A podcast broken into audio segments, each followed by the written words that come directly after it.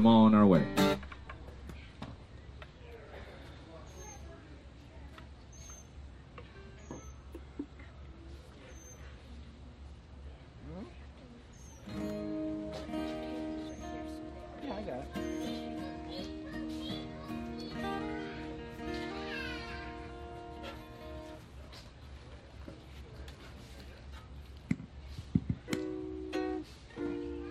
Probably just end up.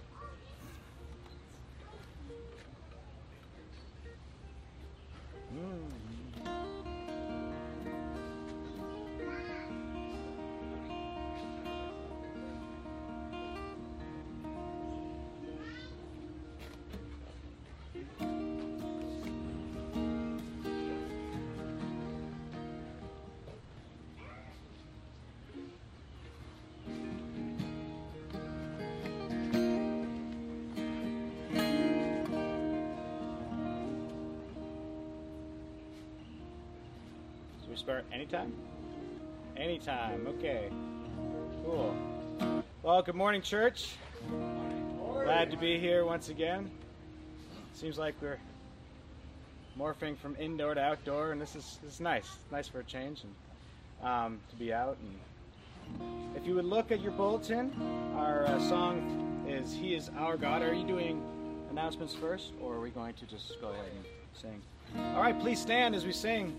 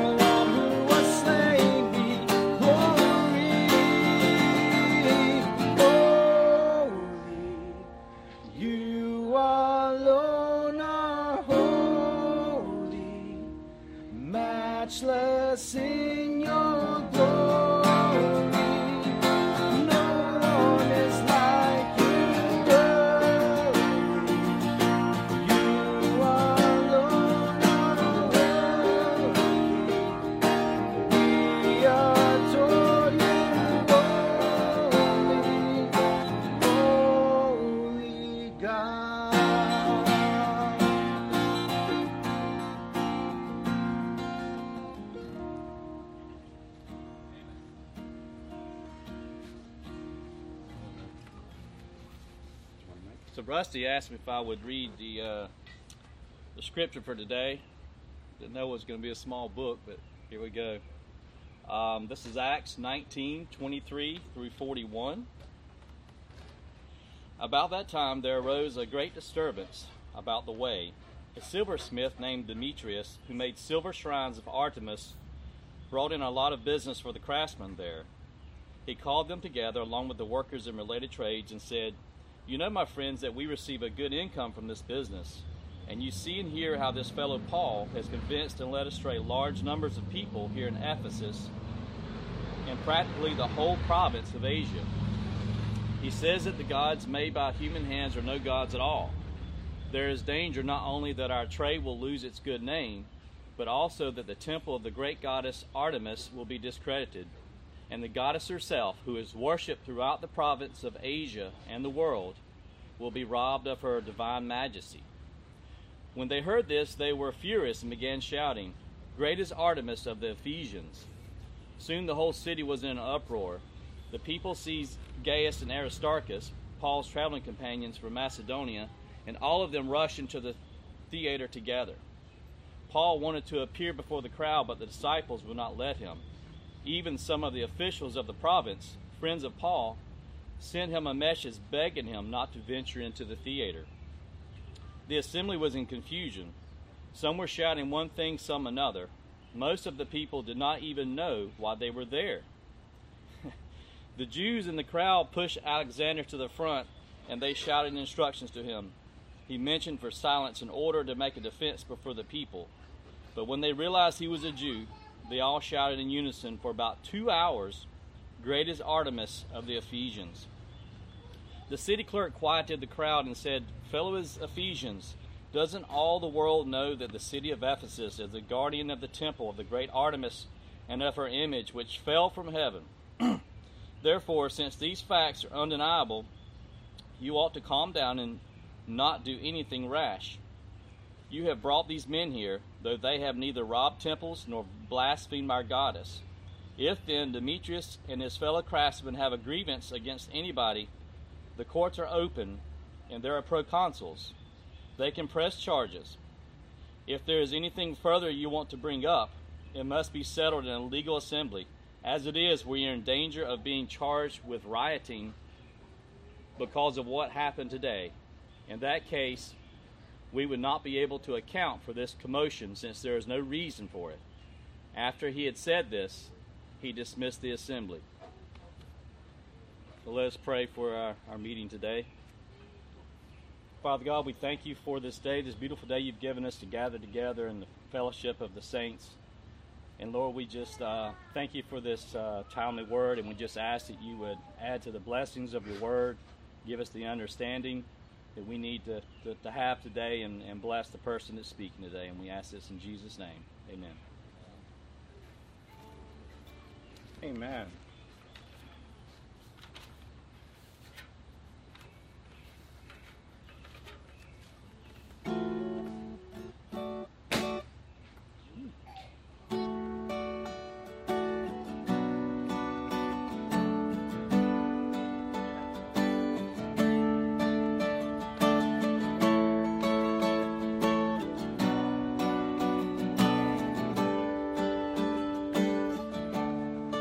I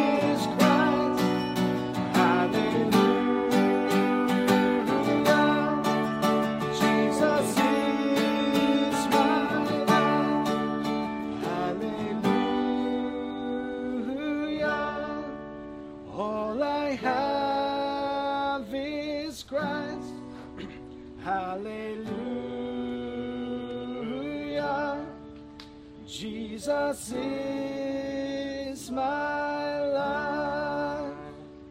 You may be seated. Thank you, guys.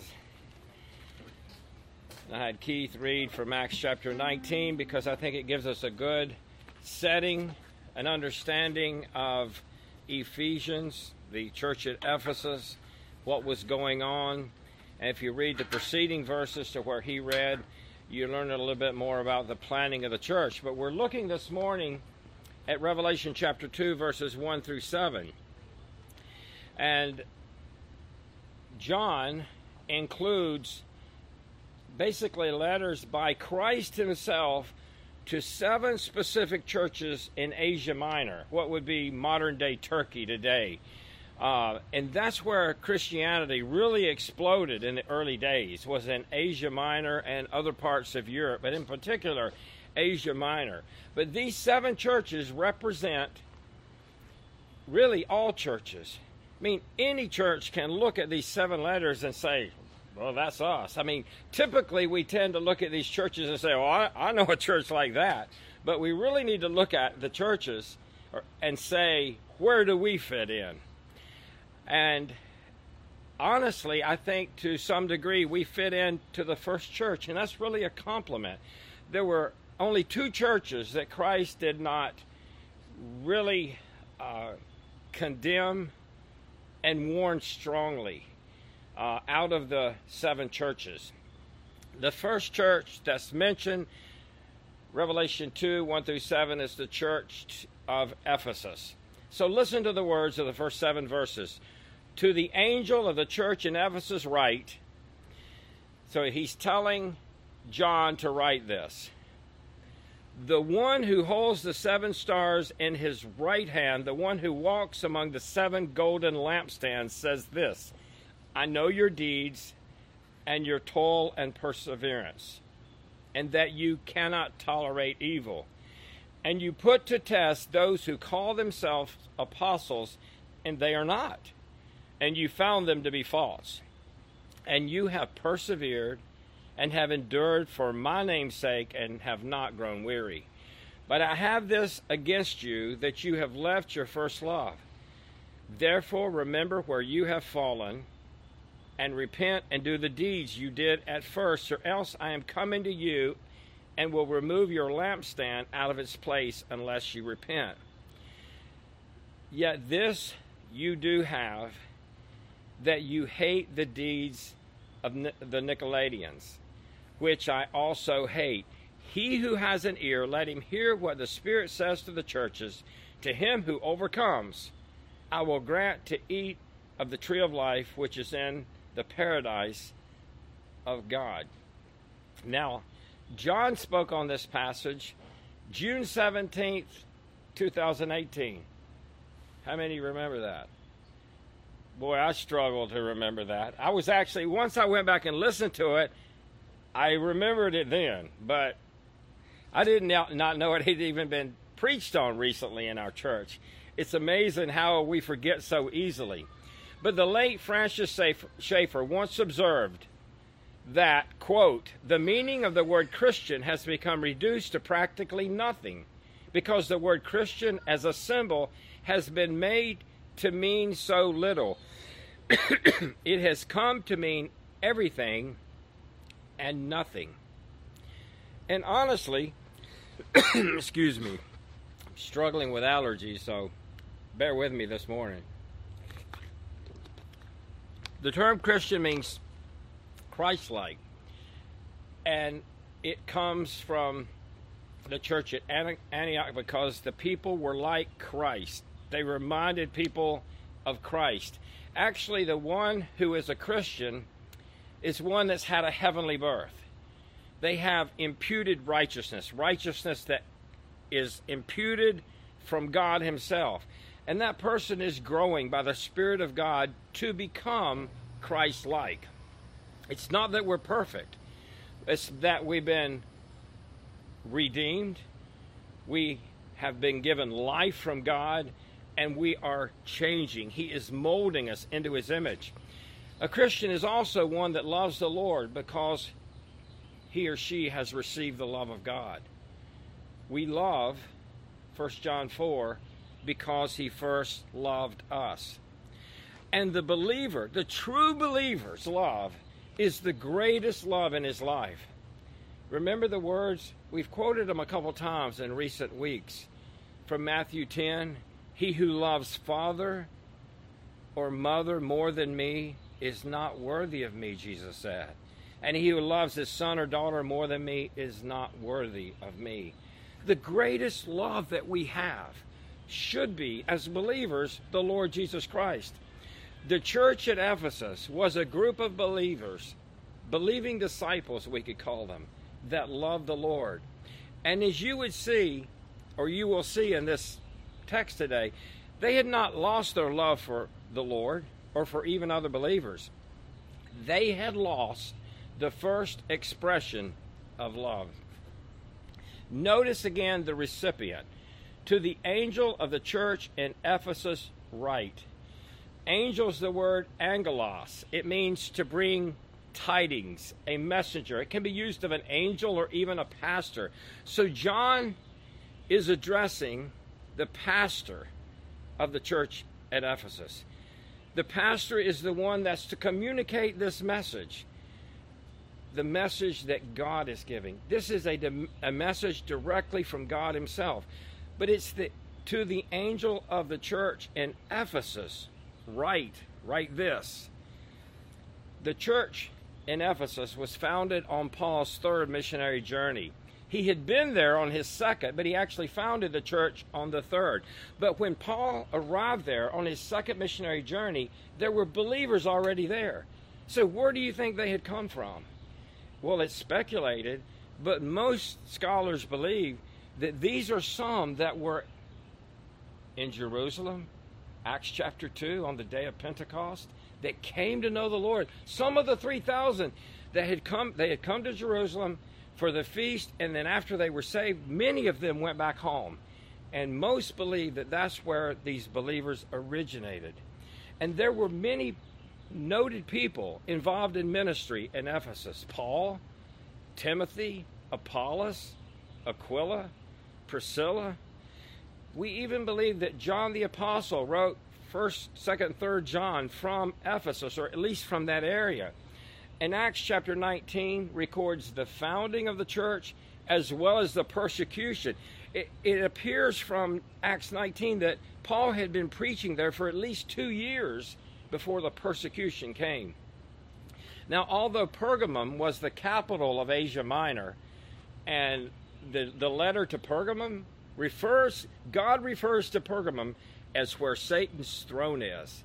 Sometime we'll talk about that. But although Pergamum was the capital of Asia Minor, Ephesus was the most prominent city in Asia. This is where these believers lived in Ephesus. Ephesus was a center of commerce. Ephesus was located on the Cayster River, on the slopes of the Cayster River Valley that flowed into the Aegean Sea. There was a sophisticated system of docks and levees on the river so that ships could travel up from the sea and drop off their merchandise.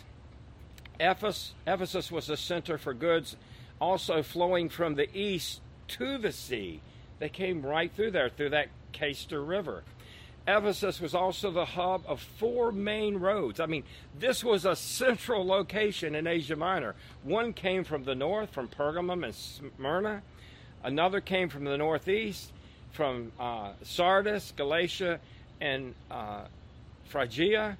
One came from the Euphrates River Valley in the southeast. That was a trade route that brought wealth in from Uh, Colossae and Laodicea, and even from beyond, even from Asia. And one came from the south, from the uh, Meandrian Valley. So Ephesus had many names. It was described many ways. It was called the marketplace of Asia. A Roman writer called it the light of Asia. I mean, we're talking about an amazing city. Some alluding to John Bunyan's Pilgrim's Progress have said that it should be called the Vanity Fair of an- the ancient world, and that's probably true. It was also called the Highway of Martyrs, because martyrs from Asia were brought through Ephesus on their journey to be taken to the arena in Rome to be thrown to the lions. Christians were brought through on their way to be slaughtered. Ephesus was also a free city. Rome had deemed Ephesus responsible to govern itself without any assistance, so it was free of any Roman garrisons or any outside control. So they were trusted in the Roman world. Ephesus was an athletic city. Athletes came from all over to participate in the games held there. In the theater of over twenty-four thousand, it could seat that many. It was comparable, considered comparable to the Olympics, the games that were held in Ephesus.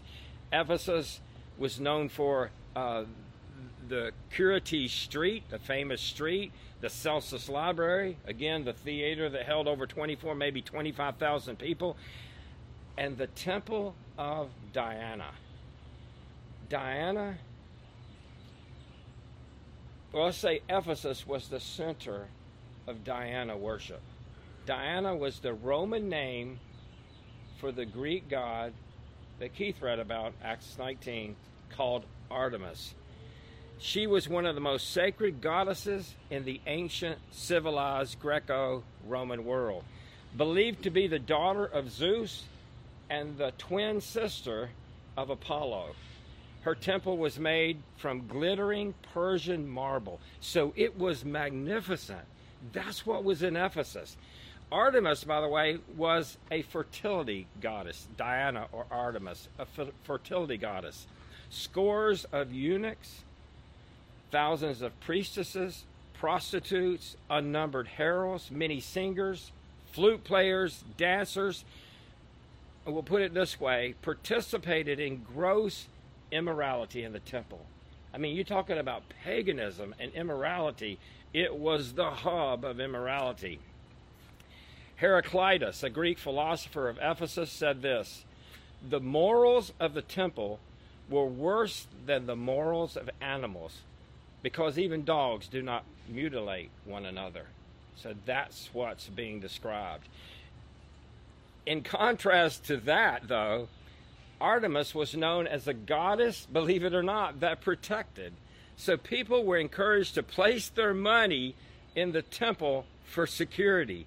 That money was loaned out for interest, making Ephesus extreme, and the region extremely wealthy. And we've already, Keith read about it, statues of Artemis, Diana, made from silver and were sold all over Asia and Europe at that time, bringing in even more money to this place. It was a wealthy place.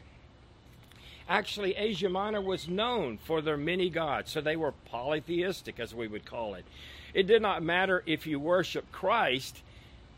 That was no problem, as long as you paid allegiance to the other gods, like Diana or Artemis or Zeus or Apollo.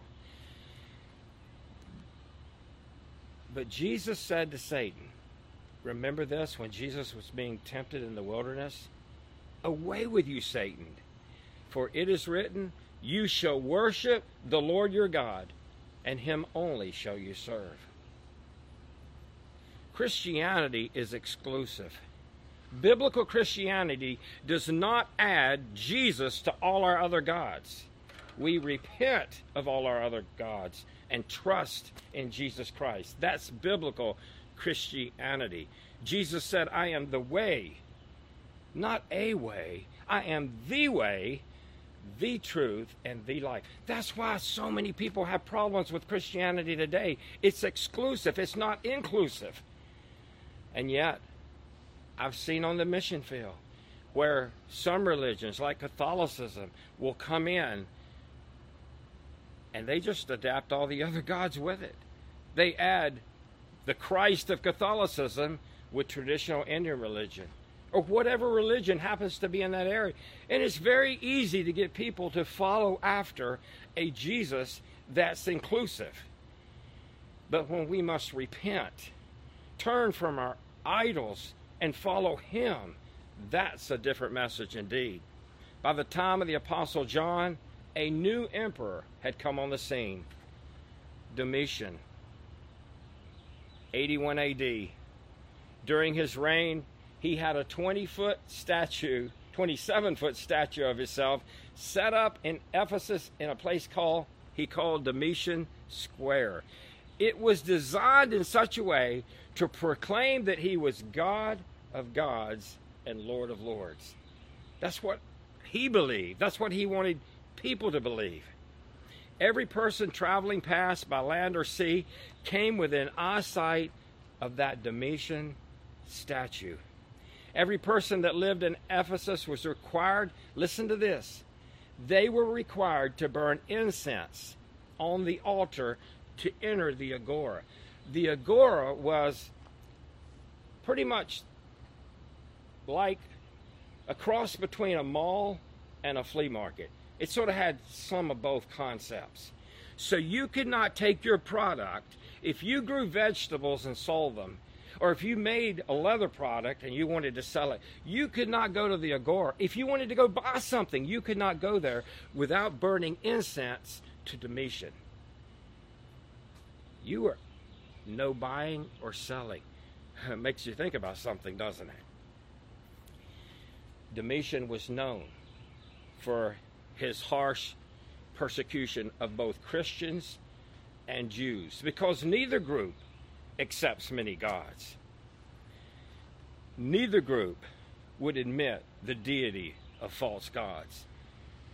Eventually, Domitian was assassinated in his palace in ninety-six A D, but before that happened, he was responsible for the torture and death of many Christians and Jews as well. Notice now the correspondence, this correspondent, excuse me, Jesus Christ. Verse one B, Revelation two, one B. The one who holds the seven stars in his right hand, the one who walks among the seven golden lampstands. Although the writer's not named here, the description makes it obvious who he is. This is the Lord Jesus Christ. He's the glorious Lord of the church. The phrase, the one who holds seven stars in his right hand, is taken from chapter one, taken from the description of Christ in John's vision in chapter one. John describes the seven stars as being in Christ's right hand, showing that they are ministers, pastors under his power as he rules, Christ rules his churches. Christ also describes himself again as the one who walks among the seven golden lampstands. So here we have Christ scrutinizing, examining, assessing, evaluating each of the churches as their sovereign ruler, their founder, their head. He has authority to govern, and that includes evaluating the churches that he governs. It also reminds us he's in the midst. He's among the churches. We're not alone. Jesus walks in the midst of the churches. We're not doing this by ourselves. We're not somehow separated from the head of the church. We are connected. He is here with us. He stands with us. He enables us. The seven churches are the seven golden lampstands. So each church is a light, shining the truth of God into a very dark world. Let's face it. I mean, if there's anything in recent days that I've been reminded of that's really hit me, it's how dark, how blind the world is around us. Folks, the world is dark. They have no light, but the churches are to be a light for the Lord Jesus Christ. Jesus said in Matthew five, the Sermon on the Mount, "You are the light of the world. A city set on a hill cannot be hidden. Nor does it does anyone light a lamp and puts it under a basket, but on the lampstand, and it gives light to all those who are in the house." And then he said, "Let your light shine before men in such a way that they may see your good works and glorify your Father who is in heaven." Churches are to be a light. Light represents truth. It represents spiritual awareness, not walking in the darkness or the blindness of life. The psalmist said in Psalm one nineteen, your word, God's word, is a lamp to my feet and a light to my path. The word of God is our light. And we're to shine the word of God. We're to preach the word of God and proclaim the word of God. We must proclaim the word of God in a dark world. We must live God's word in a dark world. And that means forsaking all to follow him. That means loving one another. This is how all men will know that you're my disciples, if you have love one for another. Notice the commendation. Verse two and three and then verse six. I know your deeds and your toil and your perseverance, and that you cannot tolerate evil, and you put to test those who call themselves apostles, and they are not, and you found them to be false. And you have persevered and have endured for my name's sake and have not grown weary. Then verse six, yet this you do, you do have, that you hate the deeds of the Nicolaitans, which I also hate. I know your deeds, your toil, and your perseverance. Deeds here is the word for works or acts. Toil is means to labor to the point of exhaustion or pain. These believers in Ephesus had toiled. They had fought. They had served. They had endured. They had persevered. And that word perseverance means cheerful endurance. It wasn't just endurance. It's just not just that we struggle through life or we struggle to endure in the things of God, but they cheer. No matter that they were facing persecution for not honoring Artemis and then not honoring Domitian, they cheerfully endured. It didn't matter what came upon them. And the Ephesian believers were commended, basically, for their sweat in the service for Christ. Doctor John MacArthur writes, if your service to Christ is just an addition to your life, then it is meaningless. The Christian is to spend his life for Christ, not hang on to it. People say, I would certainly like to get involved, but I've been feeling out of sorts. We are to toil, he writes, for Christ. Service for him is no bed of roses. You say that sounds legalism, but there's no legalism involved. You love Christ enough so that you do not care about the consequences. End of quote.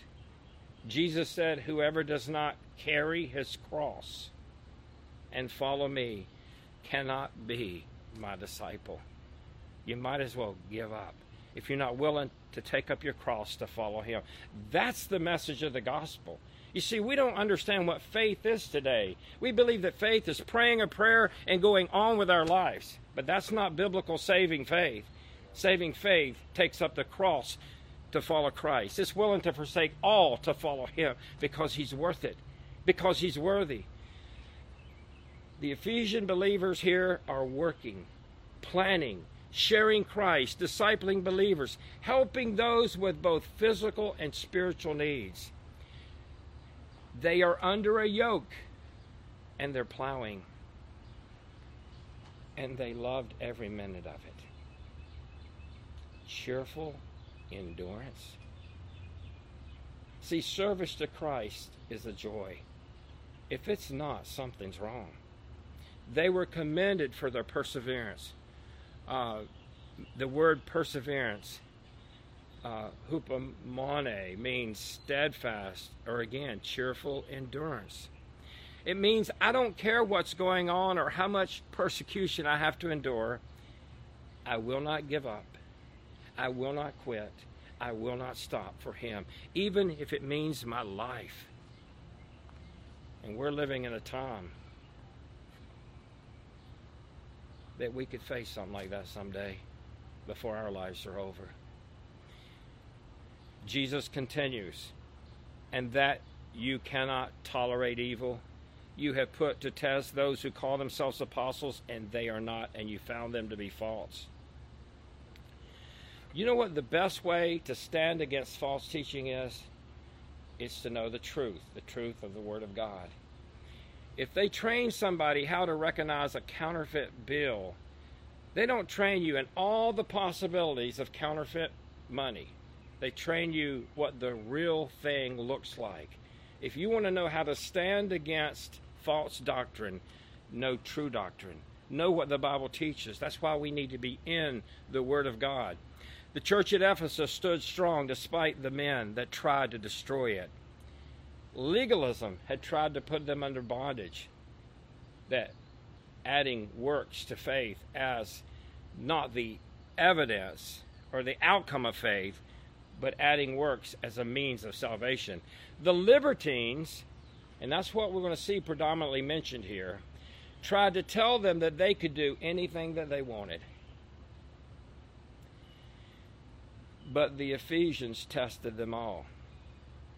Yet this you do have, that you hate the deeds of the Nicolaitans, which Jesus said, I also hate. The Nicolaitans were a group predominantly associated with Pergamum, but they were in, entrenched, I should say, that's what I'm trying to get out, in Ephesus. Some believe this group originated from a deacon that was put into the church in Acts chapter six called Nicholas. Others believe that he simply made a statement at some point that was misinterpreted and used for the basis of the cult. We really don't know, but here's the deal. The Nicolaitans replaced liberty with license and perverted God's grace. That sums it up. Clement of Alexandria, who lived during this time, said that the Nicolaitans abandoned themselves to pleasure like goats, leading a life of self-indulgence. See, they traded liberty for license. You know, we're free. Let's just do as we please. It doesn't matter what we do in our bodies. And we will talk about this when we start uh, when we start First John. But Gnosticism really promoted, if, and, you know, I'll explain it more in the next couple of weeks, but Gnosticism really promoted this idea because flesh was evil, the spirit was good, so what you do in your bodies, it don't matter. Just live like you want to, it doesn't matter. I guess in your heart, live for God, but in your bodies, do as you please. So it really promoted this. Verse three says, and you have persevered and have endured for my name's sake and have not grown weary. Again, we see perseverance, we see endurance. Why did they endure? The Lord tells us, for my name's sake. The supreme motive was the glory of God. It was to exalt the name of Christ.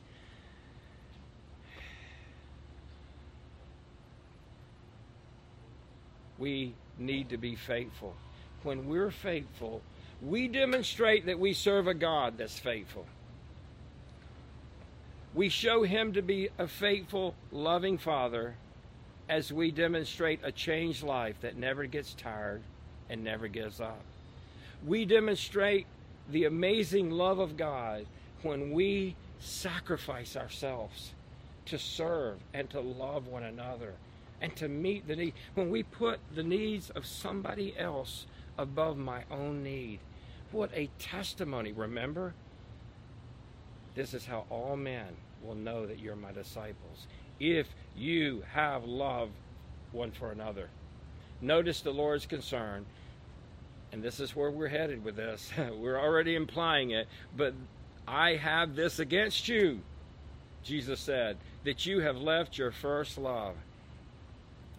And it's not so much the first love that you had when you believed, but the first way that love is expressed or was expressed. Love for Christ, love for one another, love for the lost.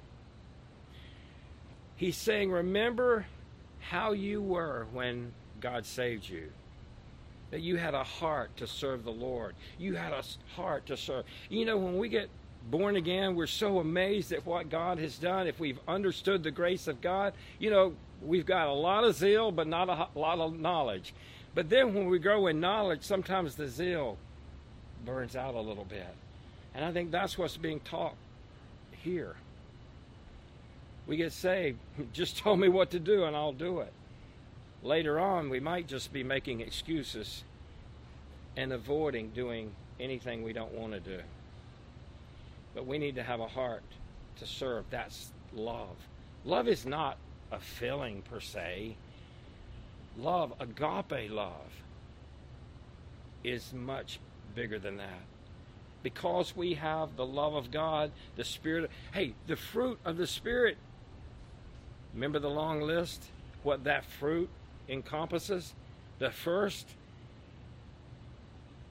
description is love.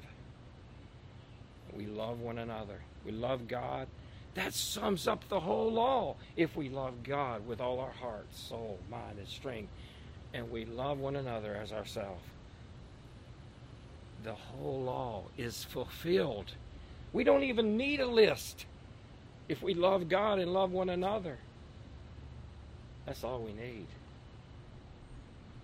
Paul wrote to the Corinthians, if I speak with the tongues of men and of angels, but do not have love, I become a noisy gong or a clanging cymbal. John writes, First John three fourteen, we know, don't miss it here, we know that we've passed out of death into life because we love the brethren. He who does not love abides in death.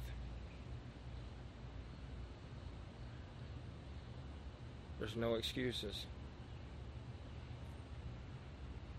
If a professor of Christ does not love the brethren, then they're only a professor.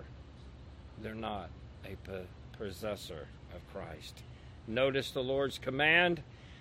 Verse five, therefore remember where you've fallen, repent and do the deeds that you did at first, or else I'm coming to you and will remove the lampstand out of its place unless you repent. Remember where you've fallen. Look back to the early days to see how far you've wandered away from the expression of love in your life. That fire to serve God and to, to serve one another. You know, sometimes we move so gradually. If we look back to yesterday or last month or even last year, we don't realize how far we've moved.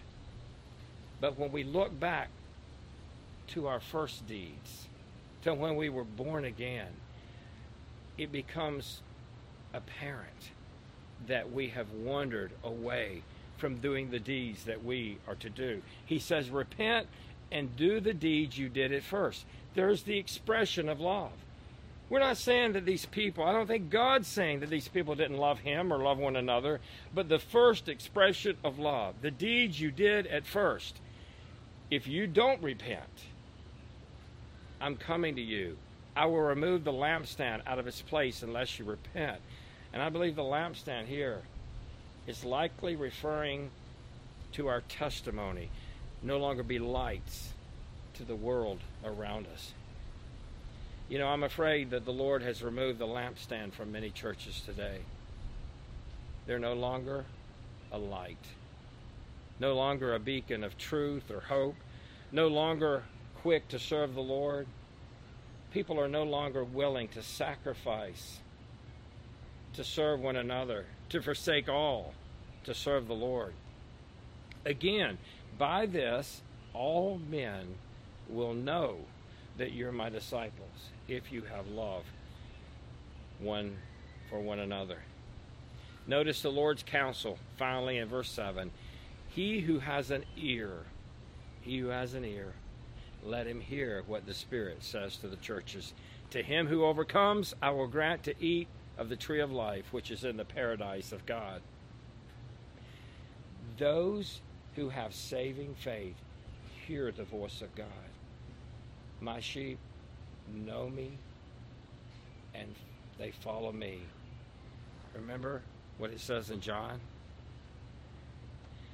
Those who have saving faith, those who have been born from above, hear the voice of God.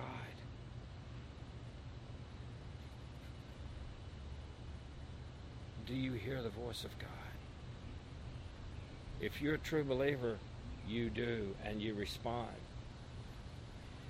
You see the writers over and all, really throughout Scripture, don't necessarily assume, they actually take into consideration that some of these people that profess Christ may not possess him. See, those who hear the voice of God, those who repent, actually in the long run demonstrate themselves to be true believers. It's those that overcome. He says in the last half of the verse, to him who overcomes, I will grant to eat of the tree of life, which is in the paradise of God. Saving faith overcomes. Saving faith repents. It endures. It's the definition, the nature, and the evidence of saving faith. First John five five, who is the one who overcomes the world? Who is it? But he who believes that Jesus Christ is the Son of God. See, true faith in the Son of God, true faith in the Messiah, the Lord of the universe,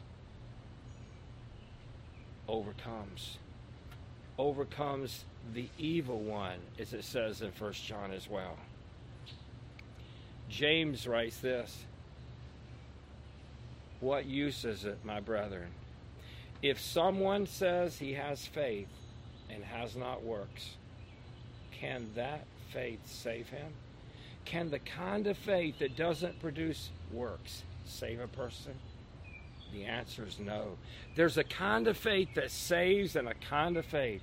There's an easy believism that's so prominent today that says, just pray this prayer and you'll be okay. That's not faith. Biblical saving faith overcomes the world. Biblical saving faith overcomes self. It overcomes the wicked one. So while we at Cornerstone Church should be commended, looking back at what God has done, let me ask you this, and you can, you know, we can answer this for our church maybe, but the most important thing is I answer this for me. Is there any sense that I'm like the Ephesians, where I have abandoned my first love for the Lord? We can look back at our deeds and see how far we've come to know if that has happened. Have we lost our first love? What we do with this message, just like those in Ephesus, demonstrates our faith in the Lord Jesus Christ or our lack of it. He says this, he who has an ear, let him hear what the Spirit says to the churches. God is speaking through his word. Are you listening? Do you hear him? God is speaking. It may be in a still, soft voice, but God is speaking. The world may be falling down around us, but God's still real. He's still on his throne, and he speaks to those who hears. Let's pray. Father, thank you, God, that you hear us. May we have ears to hear. Your Spirit is at work today, just as he was in Acts two, just as he was in Acts nineteen, throughout the New Testament, the early days of the church. God, these believers lived in a day that the world was against them. And that's always been true. But it was so evident in Ephesus. The many gods, the demand to acknowledge false gods, the demand to acknowledge the Emperor Domitian as God of gods and Lord of lords. that God, your church, thrived in that day. No matter the persecution, no matter what they faced, God, your spirit went forth in power. Your word was preached. People were born again, and people stood against the evil around them. They did not accept false teaching in the church, not in Ephesus. God, may we stand against wrong, against teaching that leads astray, against the teaching that draws itching ears. And God, may we love one another. May we go back to our first love and love one another. Love you and love one another. God, we know when we do that, we fulfill your law, because your law has been written, engraved on our hearts. And for that today, we thank you. And all God's people said, amen. Please stand.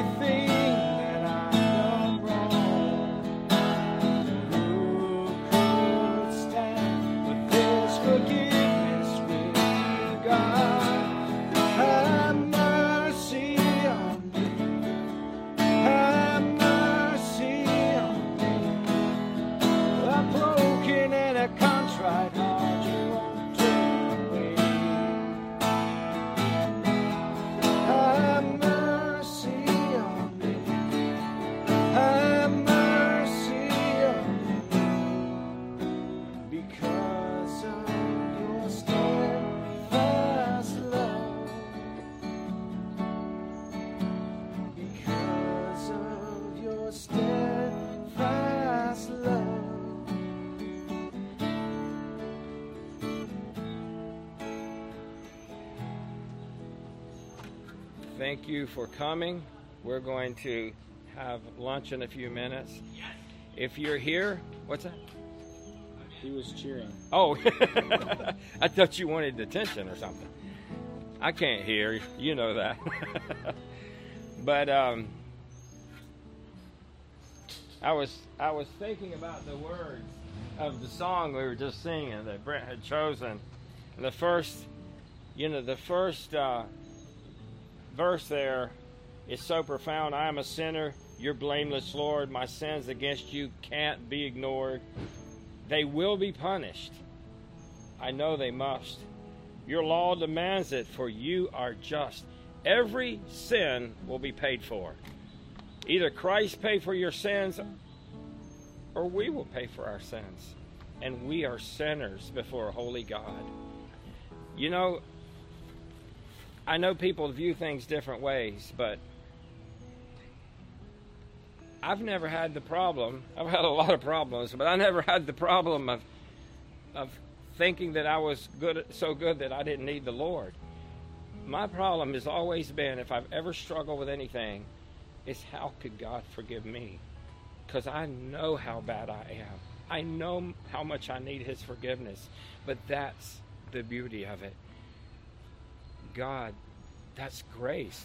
The God that forgives the undeserving, the unworthy. People that come to repent and admit that they have no hope apart from Him. That's the gospel. Amen. Amen. And I challenge you with the gospel of Jesus Christ, that Jesus took our place and He was victorious over death and was raised again for our justification, that we could be declared right before a holy God. Let me close with the words of John again in Revelation twenty-two. Sort of a different focus here, but looking ahead to what God's promised, because God's word stands true, folks. I may fail you. People will fail you. The world will certainly fail you, but God will never fail you, and His word will never fail. John says, then He showed me a river of the water of life, clear as crystal, coming from the throne of God and of the Lamb. And in the middle of, the, of its street, on either side of the river, was the tree of life, bearing twelve kinds of fruit, yielding its fruit every month. And the leaves of the tree were for the healing of the nations. Just a little picture of the heaven that we await. Doesn't matter what we endure in this life. Doesn't matter the persecution we go through. God's promised us a glorious home in heaven for those who believe on His name. Let's thank the Lord for the food. John, would you thank the Lord for the food and for His word today?